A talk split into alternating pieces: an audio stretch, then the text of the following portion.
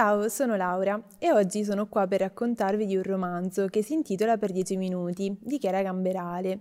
Ma attenzione, questa non vuole essere una recensione né un modo per convincervi a diventare lettori o lettrici. Mi piacerebbe parlare con voi di comfort zone. Quante volte l'idea di affrontare qualcosa di nuovo ci ha spaventato? A me personalmente tantissime volte e credo anche a voi. Anche la protagonista del romanzo, per dieci minuti, Chiara, ha paura di uscire dai propri schemi. Il nuovo la spaventa ed è ancorata al passato perché tutto ciò che fino a quel momento poteva additare come la sua vita è crollato.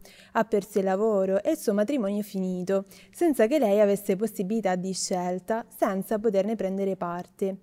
Ian Martel, in un suo celebre romanzo Vita di P, scrive che nel momento stesso in cui si tocca il fondo si cerca sempre di risalire, la mente umana vuole ricominciare. Ma arrivata a questo punto, che si fa? Come si esce dalla nostra comfort zone? La protagonista, per esorcizzare la paura e il dolore, sotto consiglio del suo analista, esce fuori dagli schemi della sua vita. Per ogni giorno, per un mese intero, fa qualcosa che prima di quel momento non aveva mai fatto, solo per 10 minuti. Così magari inizia a cucinare oppure dal proprio cellulare a uno sconosciuto.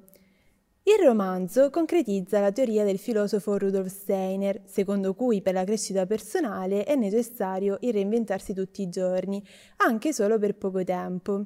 Ma a questo punto la domanda sorge spontanea. Possono davvero dieci minuti cambiare una giornata, se non una vita intera? Beh, forse la risposta è no. Forse possono aiutarci a distrarci, a rendere meno monotona e ripetitiva una giornata. Naturalmente per Chiara alla fine è così. Questo mese, fatto di nuove sfide, le permette di andare avanti, di reagire a tutto quello che di negativo le era successo.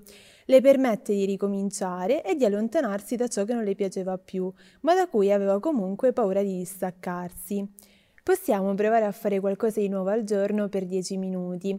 Forse potremo scoprire nuovi interessi o capire semplicemente quella cosa non fa per noi. Imparare a suonare uno strumento, cantare in mano per 10 minuti come se fossimo al nostro concerto, prendere il telefono e chiamare quel qualcuno e perché no iniziare a scrivere un diario.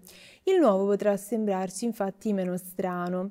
Cose che fino a quel momento non avevamo il coraggio di fare, ad esempio io mentre registro un podcast.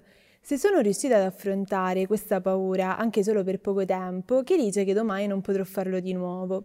Tutti noi pensiamo che la parola cambiamento significhi stravolgere la propria vita, ma non è così, perché mettersi alla prova e uscire dalla propria comfort zone può aiutarci a raggiungere la migliore versione di se stessi e scoprire cosa c'è lì fuori, anche solo per pochi minuti. Spero di avervi tenuto compagnia con la mia riflessione. Alla prossima!